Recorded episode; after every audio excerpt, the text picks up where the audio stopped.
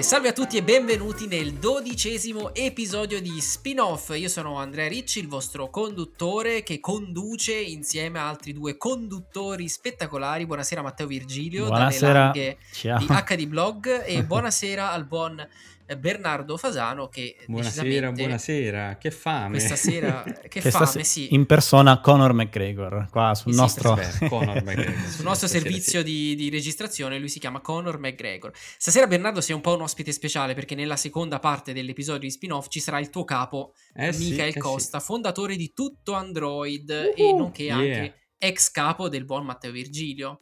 Oh yes. Quindi qui abbiamo un ritorno a casa, una puntatona fantastica per Spin-off.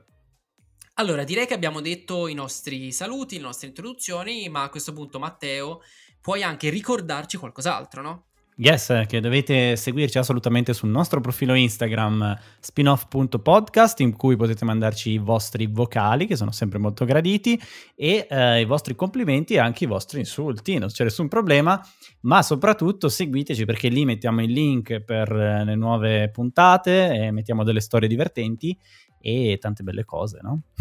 Esatto, invece a te Bernardo ho dato il compito di ricordare un'altra cosa. Sì, le recensioni su Apple Podcast. Andate su Apple Podcast, lasciateci delle recensioni, fateci sapere che cosa pensate di Spin-off. Ne stanno arrivando davvero tante, carinissime, vi ringraziamo tantissimo, perché quelle ci aiutano a diventare il podcast più bello dell'universo. L'unico podcast che finirà nel prossimo viaggio con Elon Musk fino alla Stazione Spaziale Internazionale e verso l'infinito e oltre. E direi che possiamo dire un bel esatto, sì. Assolutamente.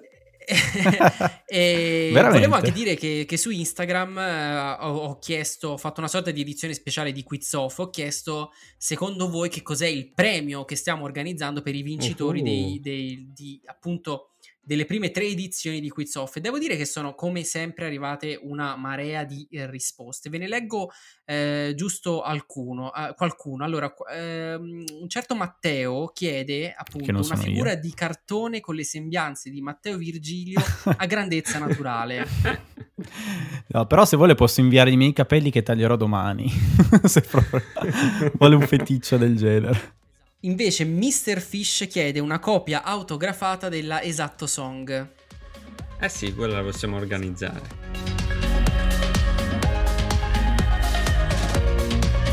Esatto. Ecco, ottimo. Invece Lowewewin, che non so come si legge, dice Pixel 4A, la faccia di chi lo aspetta. Mi sembra un po' too much come premio, forse. Sì. Anche perché sto Pixel 4A ancora non si vede all'orizzonte. Proprio non vuole uscire. Perciò. Poi abbiamo detto uno speciale di 2 ore di Bernardo che parla di HTC. Lo speciale di 2 ore su HTC ci sarebbe davvero tanto, però magari vi facciamo una puntata a Marcord. E infine qualcuno che potrebbe aver azzeccato un po' magari dove stiamo andando come direzione, il buon Luca Crocco, che ci dice tazze, magliette e adesivi con il logo di Spin-off. E qui forse diciamo che magari la cosa diventa un pochino più concreta, no? Beh, ma Luca è un pochino del mestiere, quindi se ne intende, non va. Però non sa che noi stiamo facendo tutto a mano, quindi ci mettiamo davvero tantissimo tempo. Io mi sto mettendo lì, sto lavorando, mi sto sporcando le mani. Io ho anche messo in attività la mia nonna Antonella per le cuciture e i vari accessori del centrino con il logo di Spin-off per la tavola. Tende e... parlando di cose brutte, ma sì, cosa ne pensate della prima notizia della settimana, la PlayStation 5? Per me è brutta, per voi? Ma... Matteo, tu l'hai vista la foto della PlayStation 5? Sì. Ma io in realtà sapete che ce l'ho sempre in anteprima, quindi ce l'ho qua davanti. No, sto scherzando. La PlayStation 5 proprio. No, guarda, l'ho vista sulle pagine e ho aperto il link, e per dirvi quanto grandissimamente mi interessasse l'ho chiuso. E quindi non so veramente poco della PlayStation 5. No, allora vi faccio un riassunto. Dopo un'ora di evento in streaming in cui Sony ha fatto vedere un po' dei giochi che arriveranno in futuro sulla nuova PlayStation PlayStation 5, a un certo punto colpo di scena, amici, come direbbe il buon Michael, come direbbe il buon Mike Bongiorno, sto dicendo Michael Jackson, non so perché, Sony ci ha fatto vedere la console, anzi le console, perché si parla di PlayStation 5 e PlayStation 5 Digital Edition, cioè senza lettore Blu-ray di dischi, ma soltanto con l'hard disk per scaricare i giochi. Le due console sono enormi, letteralmente enormi, che tra l'altro senza il lettore Blu-ray, cioè, cozza un po', diciamo. No, allora, con il lettore Blu-ray è asimmetrica. Sì, a me piace senza il lettore. Anche a me senza, ma probabilmente un po' quella è la strategia, moderno, perché costerà meno e ci farà piacere senso. La PlayStation 5.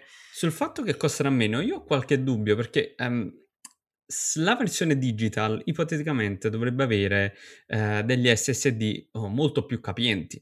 Secondo me te li fanno pagare.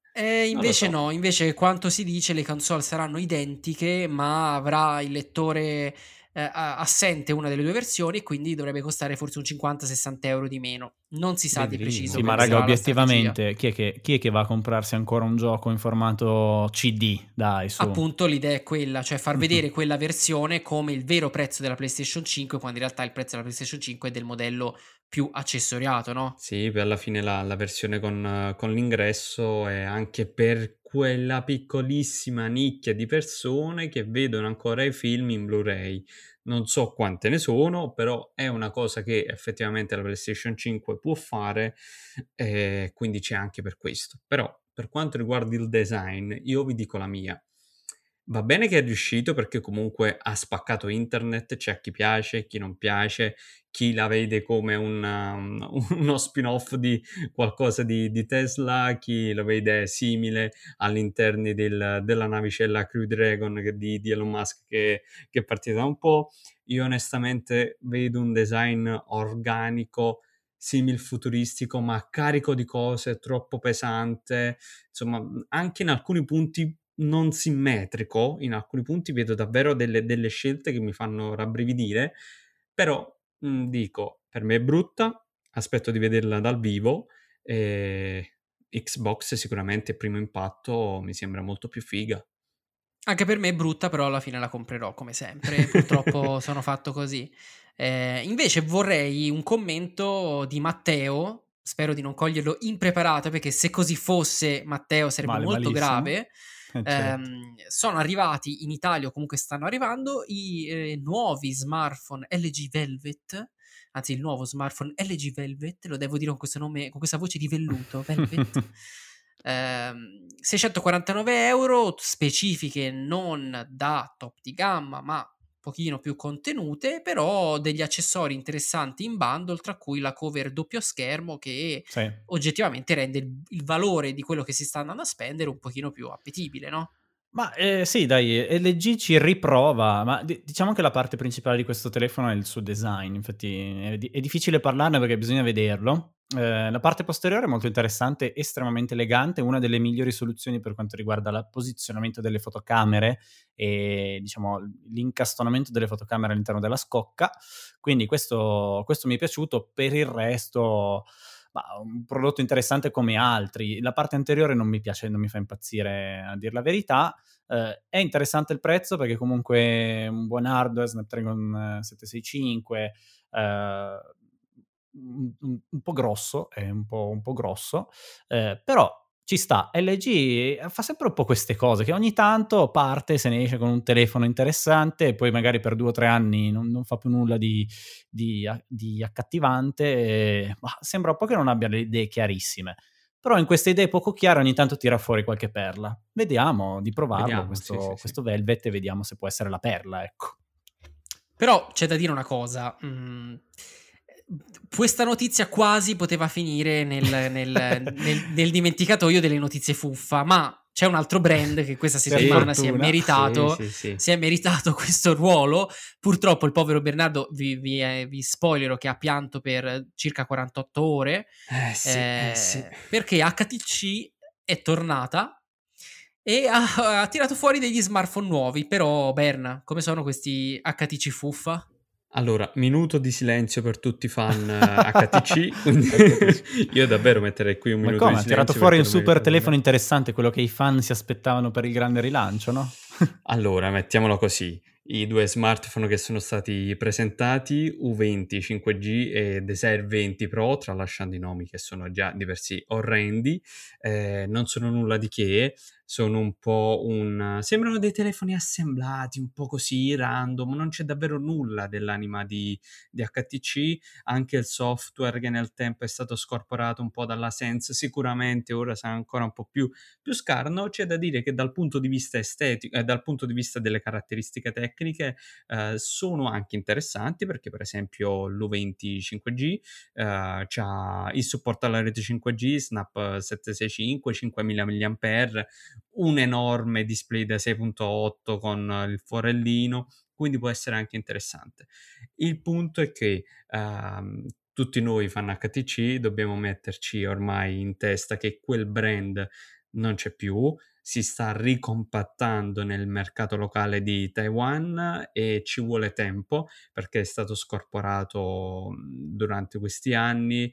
Questi smartphone, tra l'altro, ora almeno in fase iniziale, come altri dispositivi che nel corso di questi mesi sono usciti a Taiwan, non arriveranno in Europa, non arriveranno nel mercato nemmeno americano, probabilmente, da quello che ho sentito, forse nel periodo subito post IFA di Berlino potrebbe arrivare in qualche mercato selezionato l'U20 5G, qualche mercato europeo selezionato. Però ragazzi, non è proprio la notizia fuffa della settimana, ma ci siamo quasi.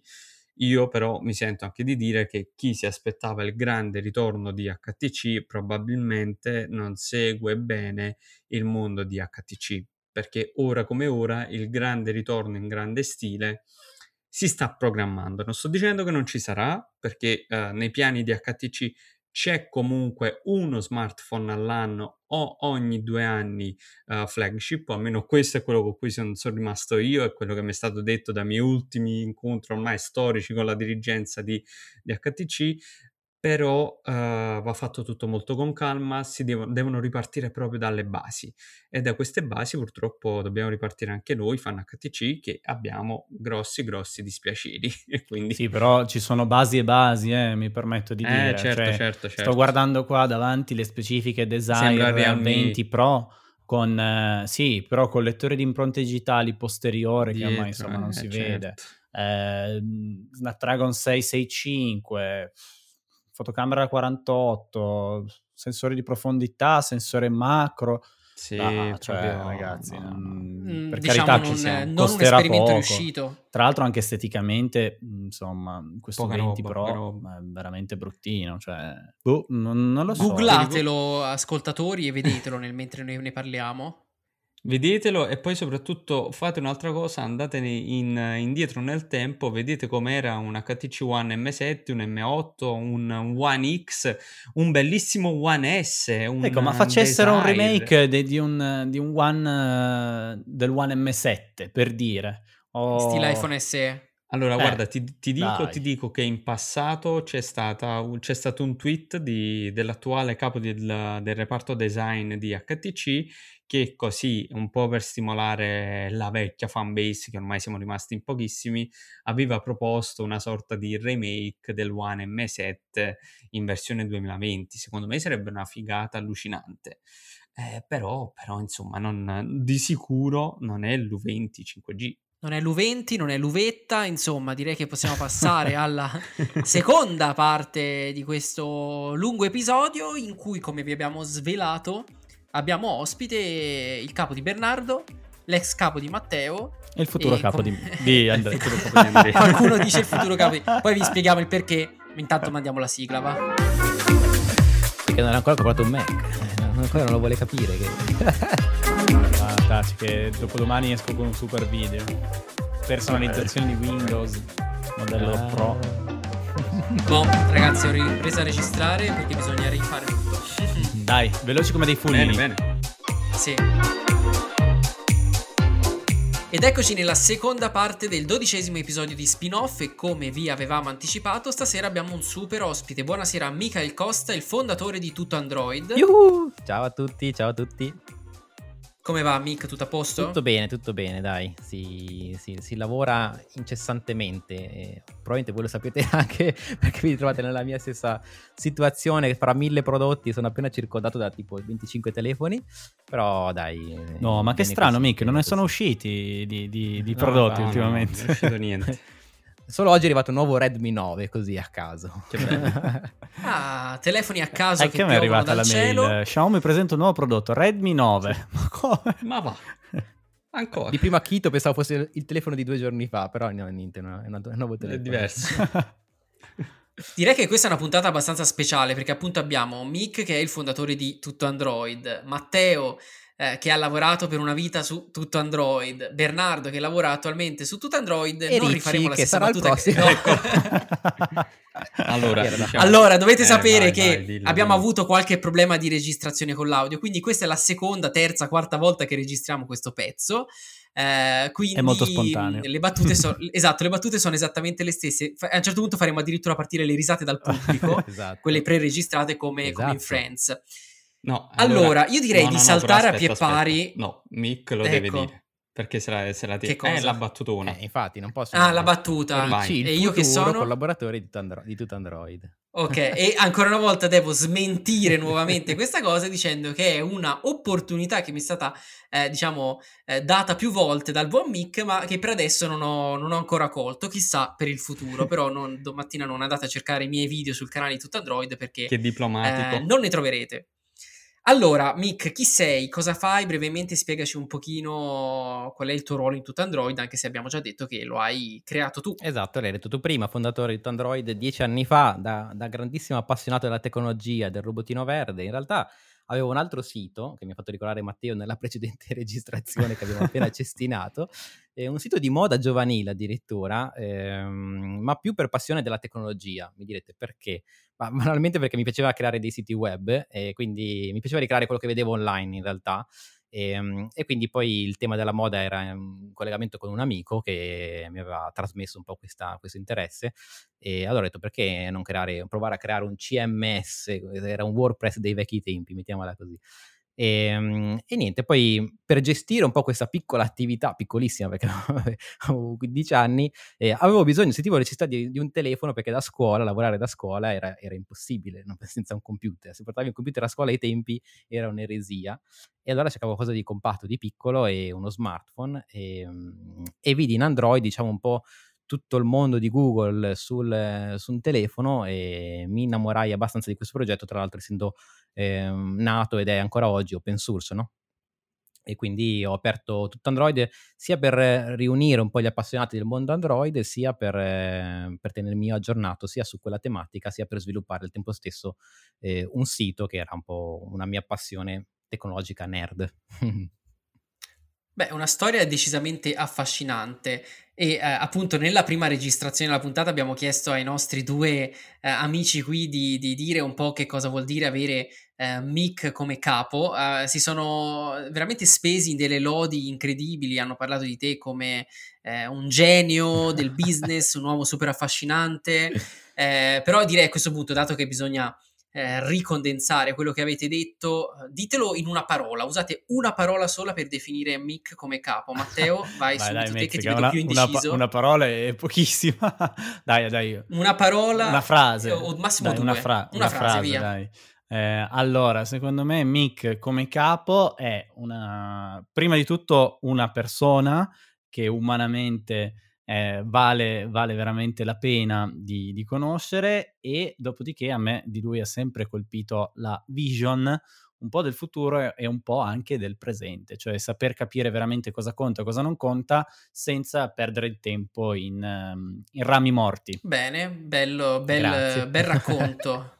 E Bernardo, esatto, tu? Condivido tutto, grandissima persona, e poi come capo è assolutamente avanti, ha grandi doti di gestione del gruppo, e come avevo detto prima Io tendo a sottolineare che non è assolutamente facile mantenere una certa coerenza negli anni con il progetto che si porta avanti, quindi sottolineo tutto e tendo a dire anche, ragazzi, prima la nostra registrazione era stata molto più sentita e quindi era molto più bella.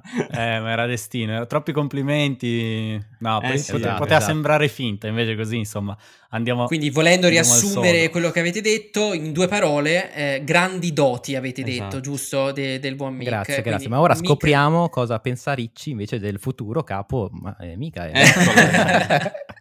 Questa è novità in realtà. No. Questa è vera, questa è nuova. No, io ho sempre pensato, ma se mi permetto di dire qualcosa più su Tutto Android, è un progetto molto a fuoco e il fatto che riesca sempre ad avere un elemento di originalità in uno scenario che secondo me oggettivamente si è un po' appiattito, no? Questo del blogging, del parlare di tecnologia, YouTube, eccetera, eccetera, secondo me gli permetterà sempre di avere un futuro brillante davanti, quindi è un progetto su cui credo molto anche io e che continuerò sempre a seguire. Io sottoscrivo quello che ho detto, perché in realtà Mick è andato anche ancora un po' più avanti rispetto a quello che pensiamo noi, lanciando Tutto Tech, che in pochissimi mesi sta raggiungendo davvero ottimi risultati, wow, e quindi vuol dire che si riesce a costruire bene il team, si porta avanti dei progetti e raggiungere quello che stiamo facendo con Tutto Tech in pochissimo tempo. Io sono davvero impressionato e felicissimo di far parte del team e tra l'altro vorrei anche salutare Irven, Marco, tutto il resto del team, tutti i ragazzi che mi sarebbe piaciuto molto invitare nel podcast, ma siamo tantissimi e quindi magari per la seconda stagione. E poi c'è anche la concorrenza qua, cioè cosa vuoi che mi licenzino domani?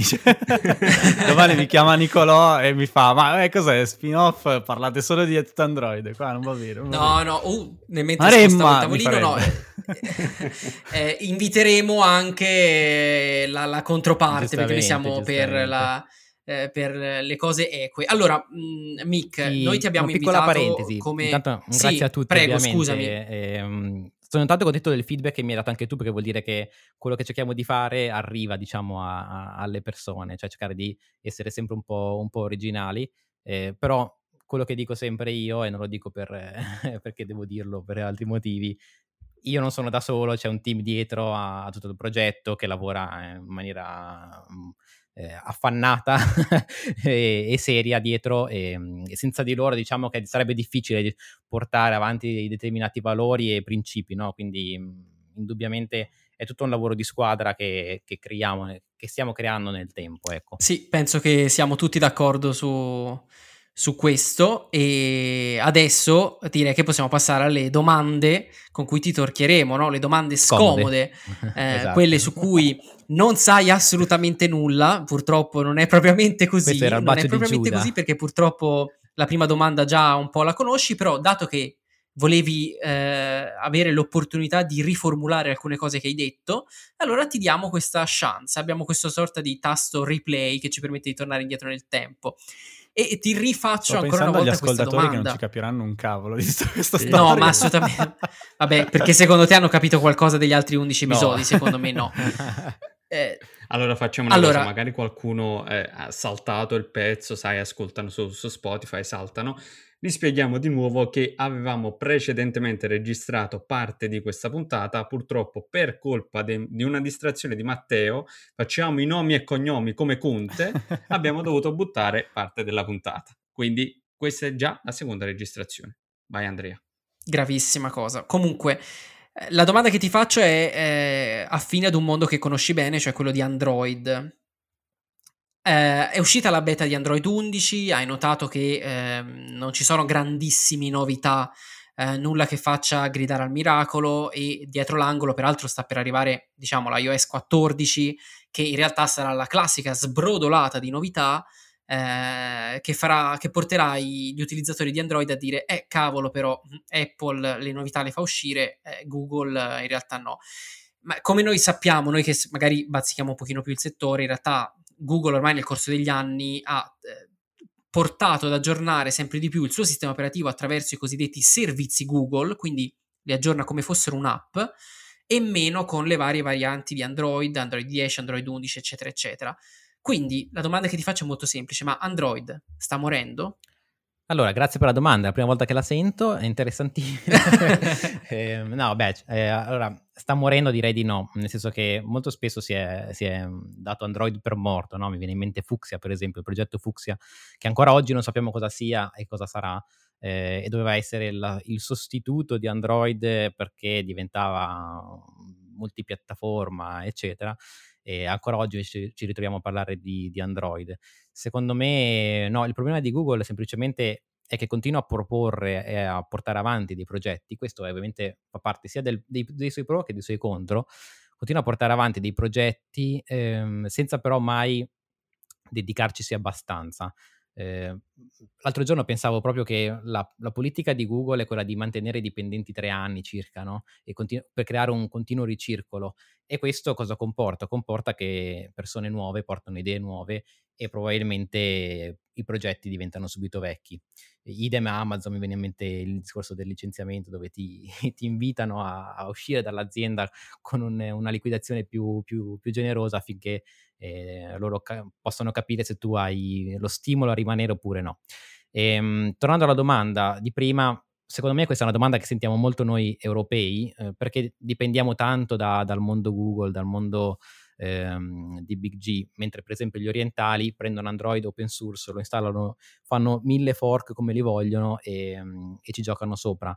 Noi invece non abbiamo, questo è un discorso che facevo un po' con Bernardo anche in un editoriale che abbiamo pubblicato poco tempo fa, noi dipendiamo, cioè praticamente noi prendiamo quello che arriva dall'America e se posso entrare nel filosofico, secondo me questa è anche una conseguenza di una cultura che ormai abbiamo costruito sugli americani, no? Partendo dai telefilm e tante altre cose, il sogno americano, che in realtà, permettetemi, è una cagata, nel senso che in Italia si vive sufficientemente bene, dipendiamo dalle loro idee, dai loro ideali, da quello che vogliono fare loro. Al tempo stesso dipendiamo tremendamente dai loro servizi, nemmeno i russi.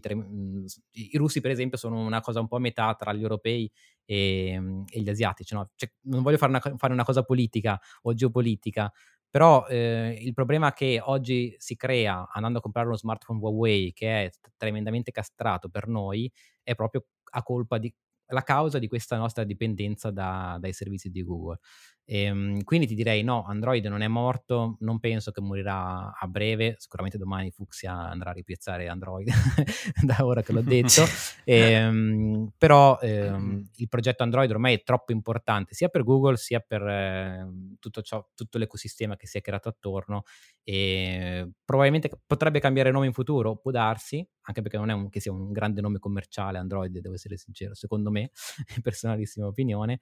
Sì, spera che però non te lo cambino, perché sennò poi ti tocca fare un pochino di aggiornamento di SEO del sito che potrebbe essere un pochino impegnativo. No, esatto.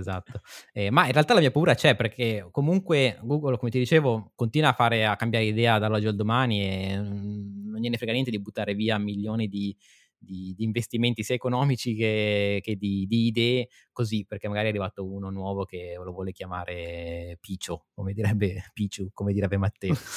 E riguardo alle novità di Android Beta invece sì, rimango anch'io deluso, ma al tempo stesso ero conscio di quello che stava arrivando, cioè un software decisamente simile a Android 10, perché come già avete detto voi nella puntata precedente ormai siamo a una completezza software, ma anche secondo me sul mondo iOS molto molto avanzata. Cosa manca adesso? Mancano gli hardware, no? Quindi abbiamo visto i pieghevoli che però non hanno preso piede e probabilmente ora non prenderanno sicuramente piede nei prossimi mesi per via della situazione. Però ecco, finché non cambierà l'hardware sarà difficile che vedremo grandissime novità software, a meno che la novità software non è il nuovo social network, oggi TikTok, domani chissà che cosa, no? Sì, peraltro cioè, mi viene da dire fare una considerazione e farti poi una domanda provocatoria e passare poi la palla ai miei colleghi, ma molto spesso la gente, forse ne abbiamo già parlato in qualche vecchia puntata quando parlavamo appunto di immuni, così non si accorge la gente che per avere questa funzionalità del tracciamento per via del coronavirus, Google gli è bastato fare un aggiornamento silenzioso che ha raggiunto tutti i suoi dispositivi con i servizi Google, e quindi ha aggiunto una funzionalità enorme schioccando le dita. Apple ha richiesto un aggiornamento software dei propri dispositivi, quindi si delinea chiaramente una strategia diversa nel corso del tempo che potrebbe portare ad una sorta di sistema operativo in costante evoluzione, cioè Android, ed un sistema operativo più legato a delle logiche tradizionali, cioè iOS, dove comunque tu devi aspettare ogni anno un aggiornamento per avere delle nuove funzionalità. Chiaro. Questo però già lo si vede nel corso del tempo. La domanda provocatoria che ti faccio è: dimmi il nome del prossimo servizio che Google ucciderà. Ucciderà addirittura. Sì, il prossimo servizio fallimentare di Google. È difficile. E perché stai pensando a Stadia? No, in realtà no, secondo me Stadia avrà un futuro, anzi, e qui probabilmente tutti mi odieranno a partire dai prossimi secondi. PlayStation 5 non mi ha creato quell'interesse che mi creava altre console, per esempio. La console stessa, la prima riflessione che mi è venuta in mente, forse anche stupida, quindi non pretendo di avere ragione, anzi assolutamente, però in un mondo in cui le componentistiche sono sempre più piccole, ci hanno tirato fuori una console più grande, che probabilmente non sarà in nessun mobile della sala di nessuno che l'ha costruito proprio per farci stare la PS4, no? Così, scusate. Tralasciando il fatto che è davvero brutto. Tralasciando sì, ma questo dato dobbiamo ancora registrare la prima parte della puntata, ma sì, è tra gli argomenti della prima parte della puntata, quindi anche qui hanno un nuovo time skip, sì, che ci porterà avanti. Volevo ricollegarmi ad un se li sentite un po' più lucidi, scusate però se li sentite più lucidi è grazie a me che li faccio registrare alle 7:30, non a mezzanotte, lucidissimi, guarda. Sì, fantastico. Volevo un attimo ricollegarmi alla questione di Stadia, che Mick mi sa che ci ha detto che Stadia in futuro avrà ancora più diffusione. Io credo che sarà così, anche perché la questione del cloud computing sarà sempre più accentuata. Ora noi stiamo vedendo che gli hardware sugli smartphone sono allucinanti, l'hardware su notebook è davvero super super potente, ma col 5G non è impensabile avere in un futuro comunque molto molto lontano degli hardware che siano praticamente solo schermo e batteria e una connessione. Tu non avrai più bisogno della potenza hardware sul dispositivo, ma potrai utilizzare il tuo dispositivo in cloud anche con un'interfaccia semplificata o con i servizi, cose che tra l'altro su molti dei servizi che utilizziamo oggi è già così. Quindi la tecnologia dietro Stadia, secondo me, ci porterà anche da quel lato lì. Sono d'accordo, e secondo me questa, è proprio per questa questione che trovo Stadia che sarà un progetto che andrà avanti che non si fermerà, e secondo me tutta l'evoluzione che stiamo vedendo nel mondo computer sta andando un po' in quella direzione, cioè meno potenza computazionale, perché verrà spostata sull'online, tra virgolette, no? Nel cloud, che avrà tutta la potenza a disposizione necessaria per supportare. Matteo, tu hai pensato alla tua domanda oppure vuoi lasciare l'onore della cosa al buon Bernardo? No, vai Berna, vai. Ah, no, perché in realtà me la state bruciando, perché la sto pensando mentre Mick parla per trovare uno spunto interessante. Sì, praticamente tocca le varie cose, no? La mia era una domanda più che altro sul futuro. Perché stiamo intraprendendo questo filone futurista qua su Spin-off, no? In cui parliamo un po' delle tecnologie che verranno, anziché parlare sempre come abbiamo fatto. Non abbiamo ancora citato Elon Musk oggi. Esatto. C'è una citazione random così. No, volevo fare questa considerazione sullo sviluppo futuro. Cioè, secondo me Android sta raggiungendo un po' il limite, sta emergendo un po' il suo limite del non essere capace di uscire fuori dai suoi confini abituali degli smartphone. Cioè, mi sono accorto che alla fine Android funziona benissimo su un telefono, Però poi quando devi andare su una TV, su un'automobile oppure su un orologio, ahia, cominciano dei dolori. E qua invece vedo una grande differenza rispetto all'ottica futura di Apple, che invece vede un'unificazione, no, del suo sistema operativo da utilizzare anche fuori dai confini di uno smartphone. Penso a quello che saranno i computer con ARM e insomma i tablet già adesso. Quindi volevo chiedere a Mick questa cosa qua, cioè secondo te Google ha una vision sufficientemente illuminata da capire quale sarà il futuro e come potrà spendere Android al di fuori degli smartphone? Perché secondo me ormai parlare solo di smartphone e limitarsi solo a quello per un sistema operativo diventa un limite troppo grosso. Chiaro. Allora, secondo me il problema di Google in questo momento è che Android è il Windows di 10-20 anni fa, cioè un elefante che deve lavorare su hardware ovviamente prestante. Cioè, questo è un problema in realtà di sempre di Android, no? Però oggi ancora più di ieri si fa sentire, perché pur spostando sul cloud tutta la potenza computazionale che vuoi, comunque per far girare Android ti serve un hardware decente.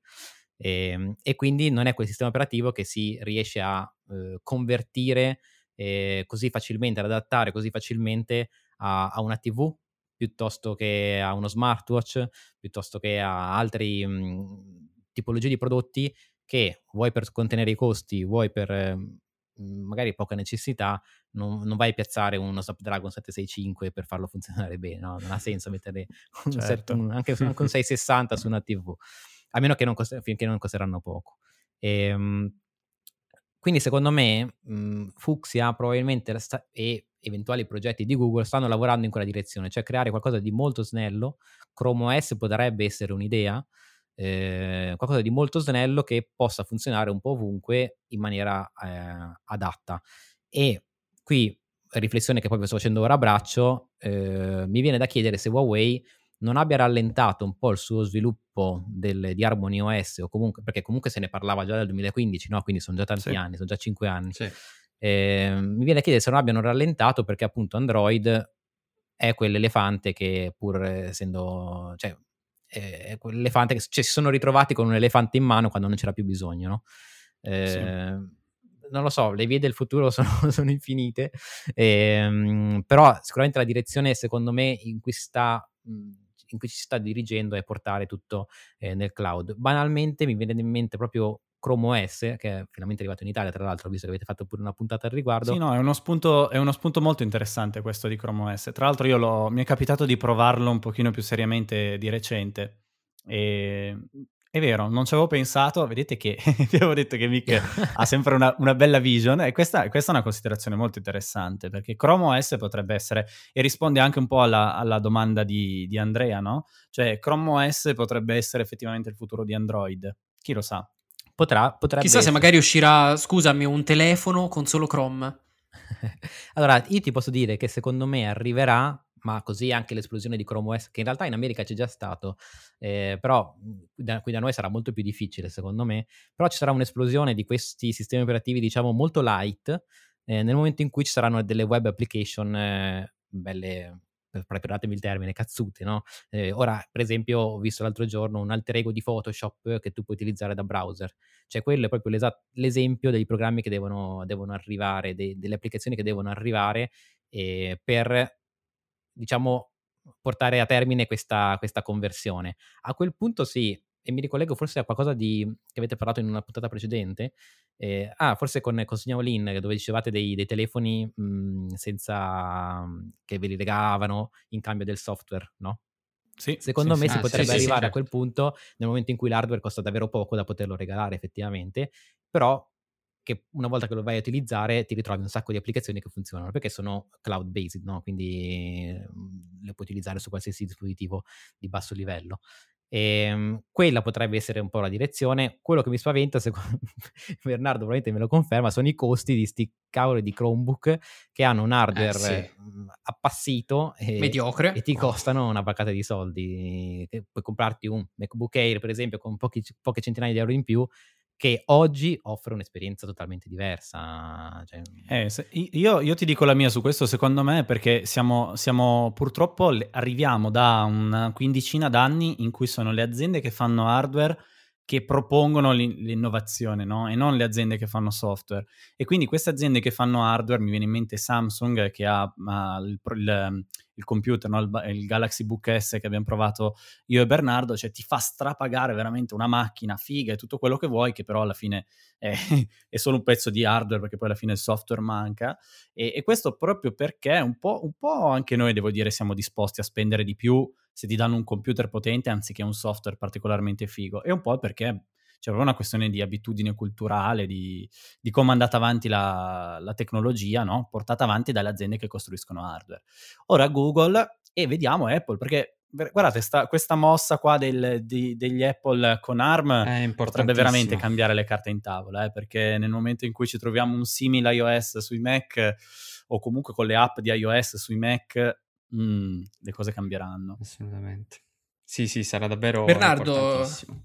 Vai, dimmi Andrea. Sì, volevo poi chiedere una cosa, mm-hmm. ma una cosa da insider. Vai. Ma cioè veramente voi passate le ore tutti i giorni a parlare così di queste cose? Perché la prossima volta vi chiederei di installarvi un registratore vocale nel telefono, così almeno abbiamo puntate di spin-off a manetta pronte. Ma sì, no, non proprio tutti i giorni, perché ogni tanto lavoriamo anche, però sì, è bello. Ah, ecco. Bello. Ma guarda, alla fine è importante.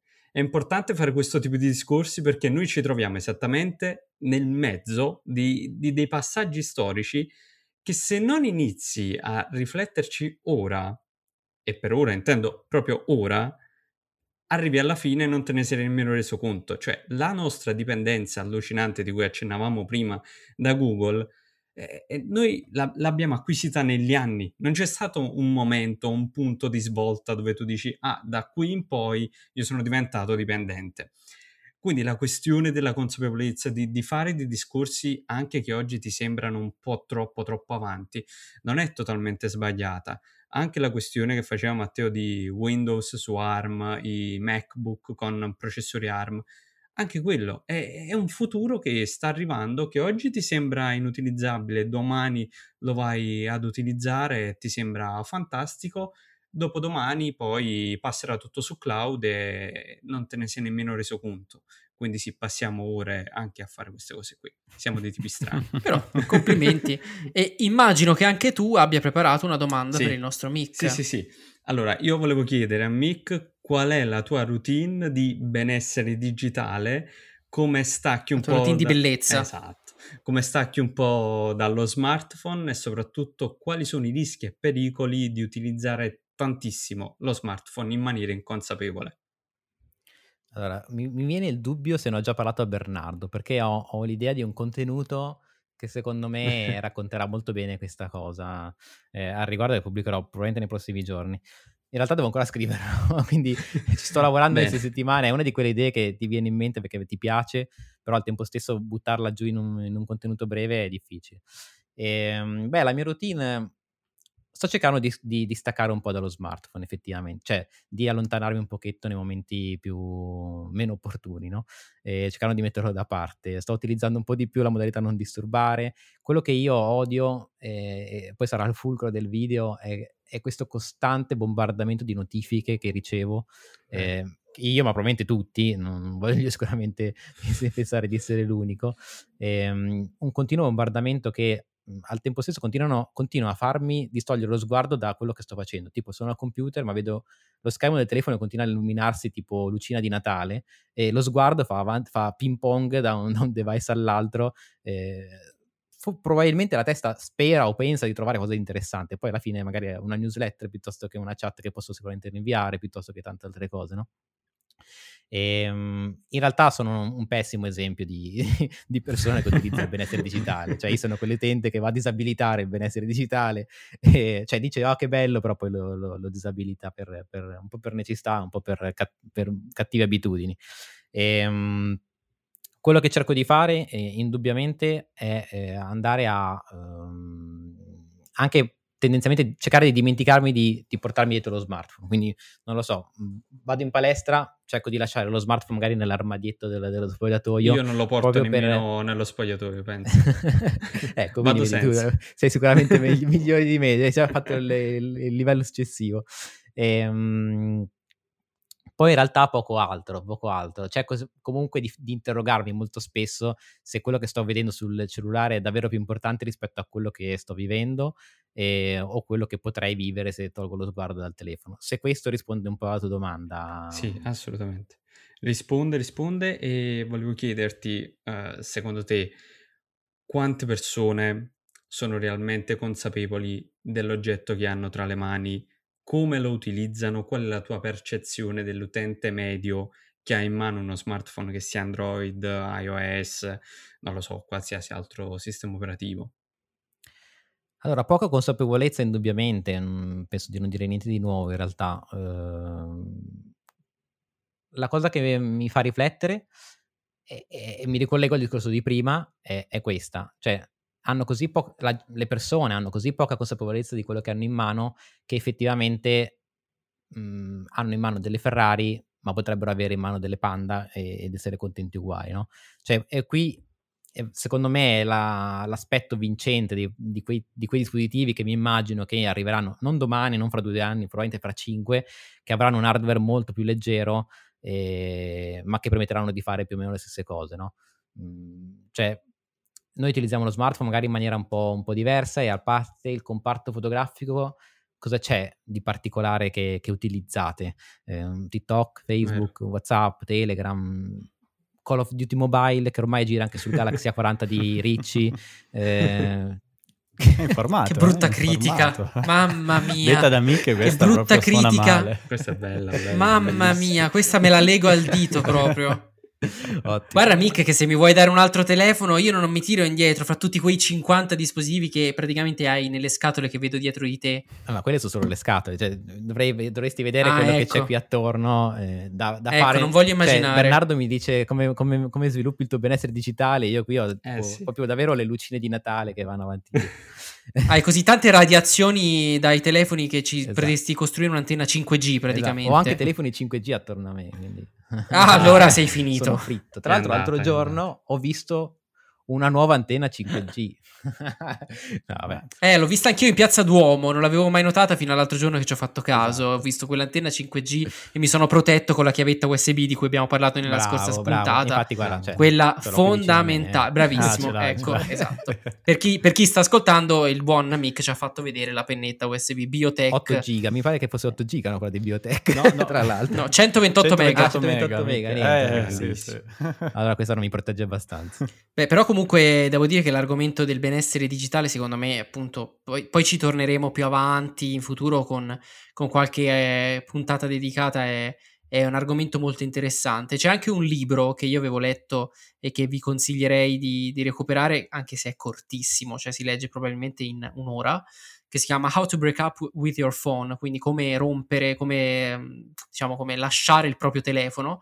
E la cosa interessante è la prima parte, dove racconta un po' di statistiche dovute all'uso dello smartphone e come è cambiata la percezione dei giovani rispetto ad altri argomenti. Addirittura faceva notare come dal 2007 a oggi, da quando è uscito l'iPhone, è calato l'utilizzo delle droghe nei giovani, e probabilmente c'è una correlazione con l'introduzione dello smartphone. Guarda, ti stavo proprio per dire che ho tolto la mia dipendenza dallo zucchero.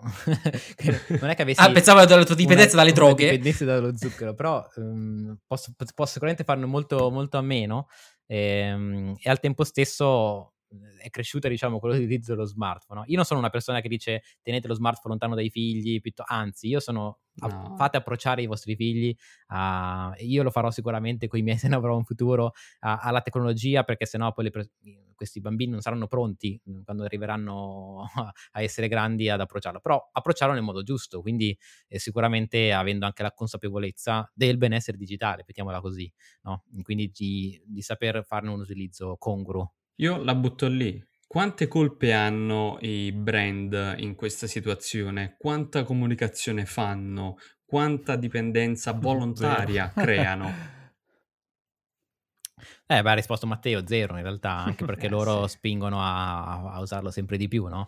A usare sempre di più sia i telefoni sia il software che c'è all'interno. Però secondo me più la colpa è più dei social network che dei telefoni. Molto spesso ci ipnotizziamo davanti al feed di qualsiasi social network che esca, cioè TikTok, ma forse l'avete già detto anche voi in un'altra puntata, non voglio essere ripetitivo, però è una droga pesante, ancora peggio rispetto a Facebook. L'ho dovuta disinstallare. Ecco, mi ricordavo del genere. Io l'ho reinstallata per aggiornarmi, per capire un attimo come sta evolvendo il mondo ed è una droga, nel senso che è difficile toglierti e ti fa perdere tempo. Al tempo stesso, secondo me, TikTok, ma ai tempi se ne parlava anche per Facebook, tende a portare anche a renderti anche un pochettino più demotivato, più demoralizzato, a intristirti. Può sembrare strana questa riflessione, però al continuare a vedere persone che fanno cose che vorresti fare tu e che tu poi ti torni nella tua realtà, cioè tu non vuoi tornare nella tua realtà perché appunto vuoi continuare a vedere cose più belle di quello che stai facendo. Questo è un po' un discorso umano strano, però secondo me è un effetto psicologico che non è da lasciare indietro, ecco. Concordo. Vero. Assolutamente, io direi che praticamente abbiamo quasi chiuso con Mick stasera, però gli dobbiamo fare una domanda. Dato che la settimana scorsa abbiamo parlato delle fisse tecnologiche che ognuno di noi ha, quelle piccole manie, pazzie legate alla tecnologia, dicine una tua fissa tecnologica. La mia fissa tecnologica è per il codice. Cioè? Per il codice, per la programmazione. Io nasco nel mondo digitale con un pochetto come programmatore amatoriale, non ho fatto l'università di programmazione, però è la mia fissa, nel senso che mi capita di tornarci in tutte le salse. Sono partito da applicazioni web, ho sviluppato l'app per Android del sito, l'ho convertita per i mobile services, anche se non del tutto ancora. Mi ritrovo in questi giorni, in questi mesi ho studiato React, ho studiato Node.js, perché in futuro questi andranno sicuramente molto meglio. Tra l'altro questo si ricollega di nuovo al cloud computing, nel senso che Node.js è iper liquido come linguaggio di programmazione, quindi sicuramente aprirà tante belle cose. E, insomma, la mia smania per la tecnologia è tanto questo. Ai tempi, quando aprì il blog di Tutto Android, sviluppavo anche ROM per Android. Io c'ho anche una citazione su Wikipedia, Addirittura? Per quale telefono? No, per le Mica e le ROM. Se tu vai a cercare, se non sbaglio, sulla pagina Wikipedia di Android c'è il mio nome, okay. C'è il mio nome perché ero uno dei primi cuochi italiani, vabbè, così mi descrivono, poi d'altro non l'ho messo io, giuro. Sì.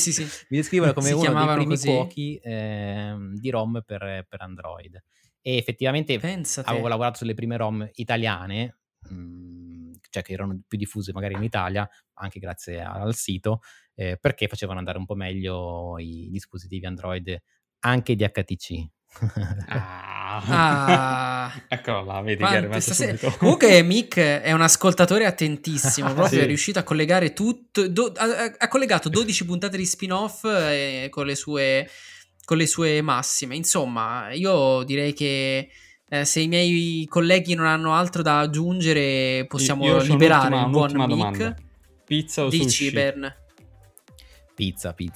Cioè, grande, amo sushi, però possiamo chiudere alla grande. Tra l'altro in questo lockdown, permettimi di dirlo, sono diventato anche un bravo cuoco di pizza. Allora prima, ringrazio, scusa, devo fare ringraziamenti, Vincenzo Viscusi su YouTube e Malati di Pizza sul canale YouTube, secondo me è top. Vero, li seguo anch'io. Per fare la pizza, basta, chiudo. Grazie Mick per essere stato il nostro spettacolare ospite di questo 12° episodio di Spin-off, e noi voliamo ai saluti. È stato un piacere, buon proseguimento. Ciao Mick. Ciao.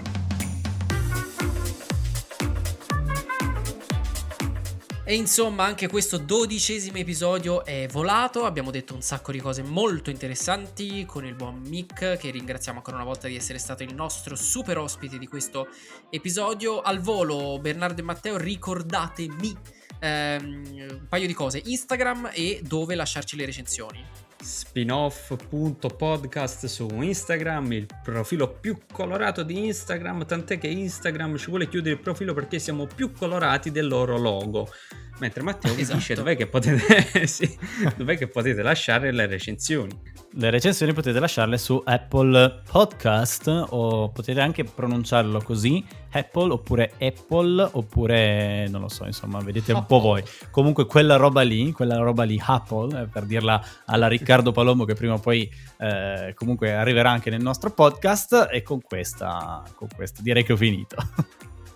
Bene, io direi che per stasera possiamo andare a cena, e voi che ascoltate l'episodio fateci sapere come lo trovate e mandateci un messaggino o un messaggio vocale direttamente nella nostra pagina Instagram. Buona serata ragazzi e buonanotte, e ci vediamo fra una settimana. Ciao a tutti. Sayonara. Ciao a tutti. Ciao.